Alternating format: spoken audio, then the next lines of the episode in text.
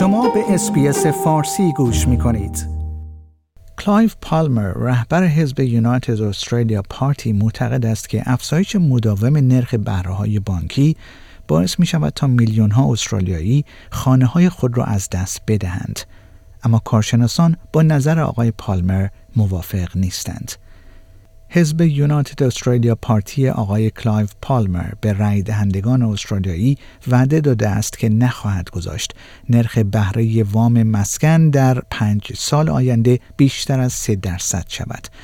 در وبسایت UAP این حزب ادعا می کند که در صورتی که نرخ بهره به چهار درصد برسد از هر پنج استرالیایی بیش از سه نفر نخواهند توانست تا وام های مسکن خود را بپردازند و در نتیجه خانه های خود را از دست می دهند. حزب یونایتد استرالیا پارتی ادعا می کند که در صورتی که نرخ بهره بانکی به 6 درصد یا بیشتر برسد از هر پنج استرالیایی چهار نفر خانه های خود را از دست خواهند داد. اگرچه هیچ مدرکی برای حمایت از این ادعا ارائه نشده است. در سیاست ملی این حزب عنوان شده است بازار املاک و مستقلات فرو می پاشد و خریداران خارجی بازار املاک و مستقلات ما را اشباع می کنند زیرا پول لازم برای خرید املاک ما را خواهند داشت. در ادامه این بیانیه آمده است ما باید جلوی از دست دادن خانه های استرالیایی ها را بگیریم. با توجه به اینکه بانک مرکزی استرالیا در نخستین افزایش نرخ بهره آن هم بیش از یک دهه اخیر در روز سهشنبه نرخ رسمی بهره های بانکی را به 35 صدام درصد رساند. این سیاست ممکن است برای برخی جذابتر به نظر برسد. اگرچه هنوز مشخص نیست که این حزب چگونه می‌خواهد این کار را انجام دهد در این گزارش به برخی از چالش هایی که در این مسیر وجود دارد پرداخته شده است. همانطور که آقای پالمر و بسیاری دیگر می‌دانند این بانک مرکزی استرالیا است که نرخ بهرهای بانکی را تعیین می کند نه دولت.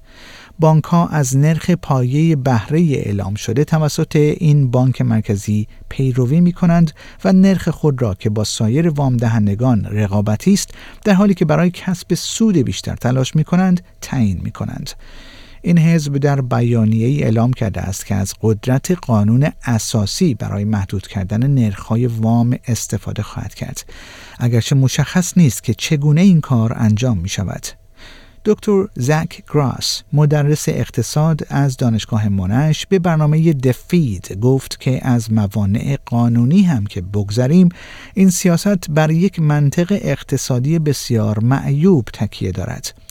دکتر گراس می‌گوید محدود کردن نرخ وام مسکن سوداوری را برای بانک ها دشوار می کند. به عنوان مثال بانک ها با چهار درصد وام بگیرند و با سه درصد آن را ارائه کنند. دکتر گراس می‌گوید اگر بانک ها نتوانند هزینه های خود را در هنگام ارائه وام های مسکن جبران کنند آنها در واقع تنها به ثروتمندترین خانوارها وام می‌دهند دکتر گراس می‌گوید که این امر خریداران خانه های جدید یا خریداران کم درآمد را از بازار ملک جدا می کند و خریداران خارجی جای آنها را خواهند گرفت. او اضافه کرد که اگر تقاضا برای وام مسکن کاهش یابد این امر می تواند باعث سقوط بازار و کاهش ارزش ملک شما شود. دکتر جنین دیکسن دانشیار مرکز مطالعات سیاست دانشگاه ویکتوریا نیز می‌گوید که این امر برای سایر مشاغل و مؤسسات نیز بد خواهد بود. دکتر دیکسن گفت اگر کسب سود از های مسکن برای بانک ها دشوارتر باشد ممکن است متوجه شوید که آنها در واقع نرخ بهره های خود را برای انواع دیگر وام ها افزایش می دهند و به این ترتیب ممکن است این کار به قیمت از دست رفتن مشاغل و دستمزدها تمام شود. با آنکه جزئیات زیادی درباره این ایده ارائه نشده است اما دکتر گراس می‌گوید از نظر تئوری دولت می تواند شکاف ناشی از نرخ بهره را پرداخت کند که هزینه آن از طریق پول مالیات دهندگان تعمین می شود اما این نیز هزینه بالایی خواهد داشت.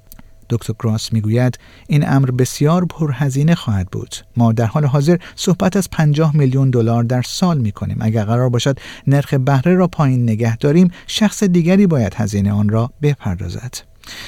دکتر گراس می‌گوید در نهایت بازار با ثبات برای همگان مطلوب تر است. او گفت با آنکه هیچ کس دوست ندارد وام مسکن خود را به بانک باز پرداخت کند اما داشتن یک سیستم بانکی سودآور مطمئن و باثبات بسیار بهتر از داشتن یک سیستم بانکی نزدیک به بحران و مستعد سقوط است و این دقیقا همان چیزی است که اگر مدل کسب و کار اصلی بانک را خفه کنید به دست خواهید آورد.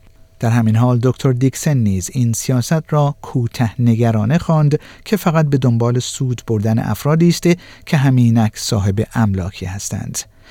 برنامه دفید برای مصاحبه به حزب یونایتد استرالیا پارتی مراجعه کرده است. لایک، شیر، کامنت. اسپیس فارسی را در فیسبوک دنبال کنید.